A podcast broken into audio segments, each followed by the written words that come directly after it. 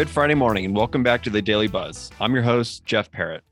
We're catching back up today with Salt Lake Tribune columnist Robert Gehrke. Robert, thanks for hanging out with us. Happy to be here. So, you've done a lot of work this week. You've covered several different topics, uh, a few which have ended up in your weekly column, which is a bit of a tidbits. Um, first, before we get into like the topics, kind of like what inspired this idea? Oh, you know, every once in a while you just have stuff in your notebook that you think is interesting, but doesn't necessarily uh, warrant a full exposition of a column. So, so yeah, it's sort of uh, cleaning up some odds and ends. Got it. Uh, this wasn't like uh, a media spokes Friday night taking up the trash kind of tactic. No, no, just just stuff that I've been meaning to get to and finally did.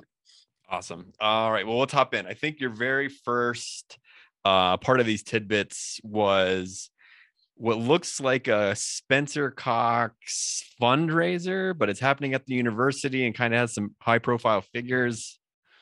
Yeah. So the, historically, the University of Utah president has been sort of nonpartisan, has tried to stay clear of partisan that, partisan politics, and that's true of all of the uh, presidents at you know our public colleges and universities. So it was kind of weird to get a, a copy of an invitation that uh, to an event that uh, University President Taylor Randall is uh, headlining on the future of higher education.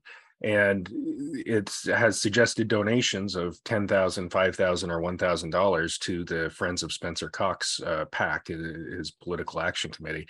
Um, I contacted the university about this just because it was so unusual. People I talked to had said they'd not seen anything like this before. So I contacted the university and they they point out that uh, it does say on the invitation that you can also attend without uh, sending a sending a donation um, and and that it's you know it, it's not billed as a university event. So so they think that it sort of creates some some wiggle room, I guess, some uh, some space for him to do this. They said he would do this for uh, other uh, community groups or candidates who want to talk about the future of higher ed.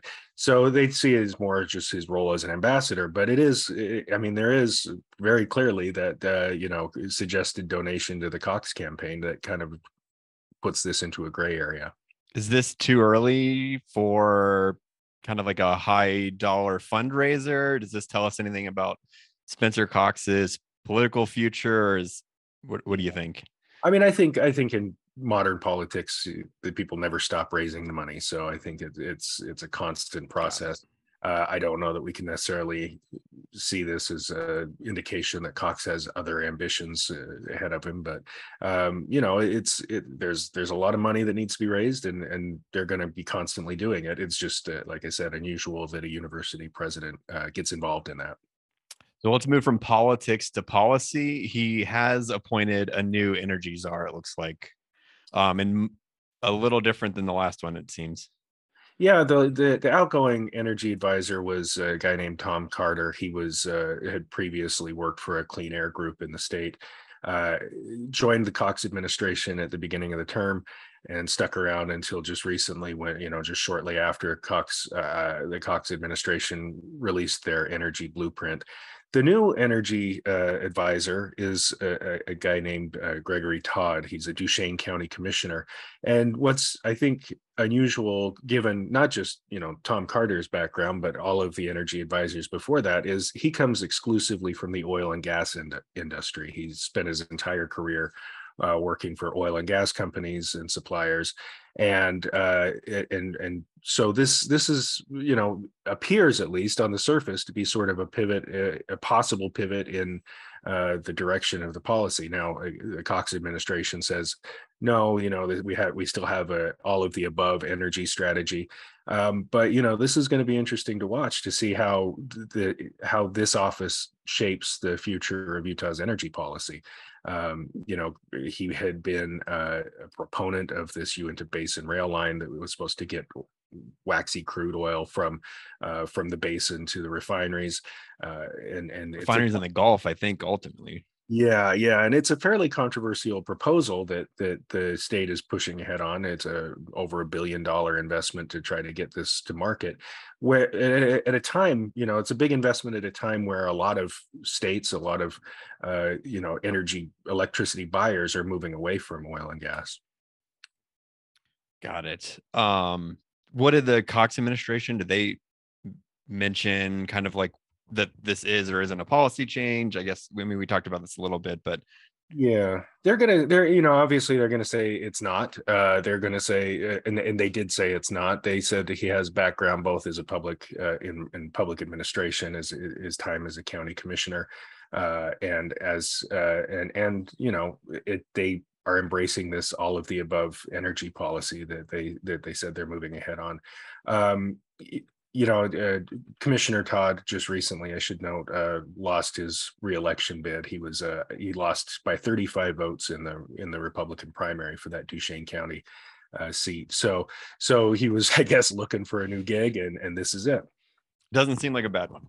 No, no, I think I think it's a it's a good gig, and I think uh, uh, you know I think that the Cox administration is going to you know ultimately be looking you know they've always been they've always been favorable or look favorably on the basin and its oil and gas development. Um, ultimately i think it's uh, going to be market forces perhaps more than you know policy from the governor's office that drives our energy future in the state. Got it. And then i think your final tidbit um which still kind of blows me away there's i i like uh got a sneak peek on this yeah. and it's uh, you talked to Carson Jorgensen, the Utah GOP um, chair, about a tax lien that's on the party right now.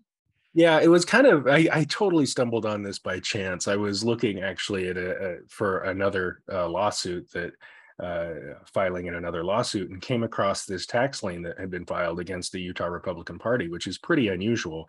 The Utah State Tax Commission uh, filed a $3,500 lien against the party uh, in in district court.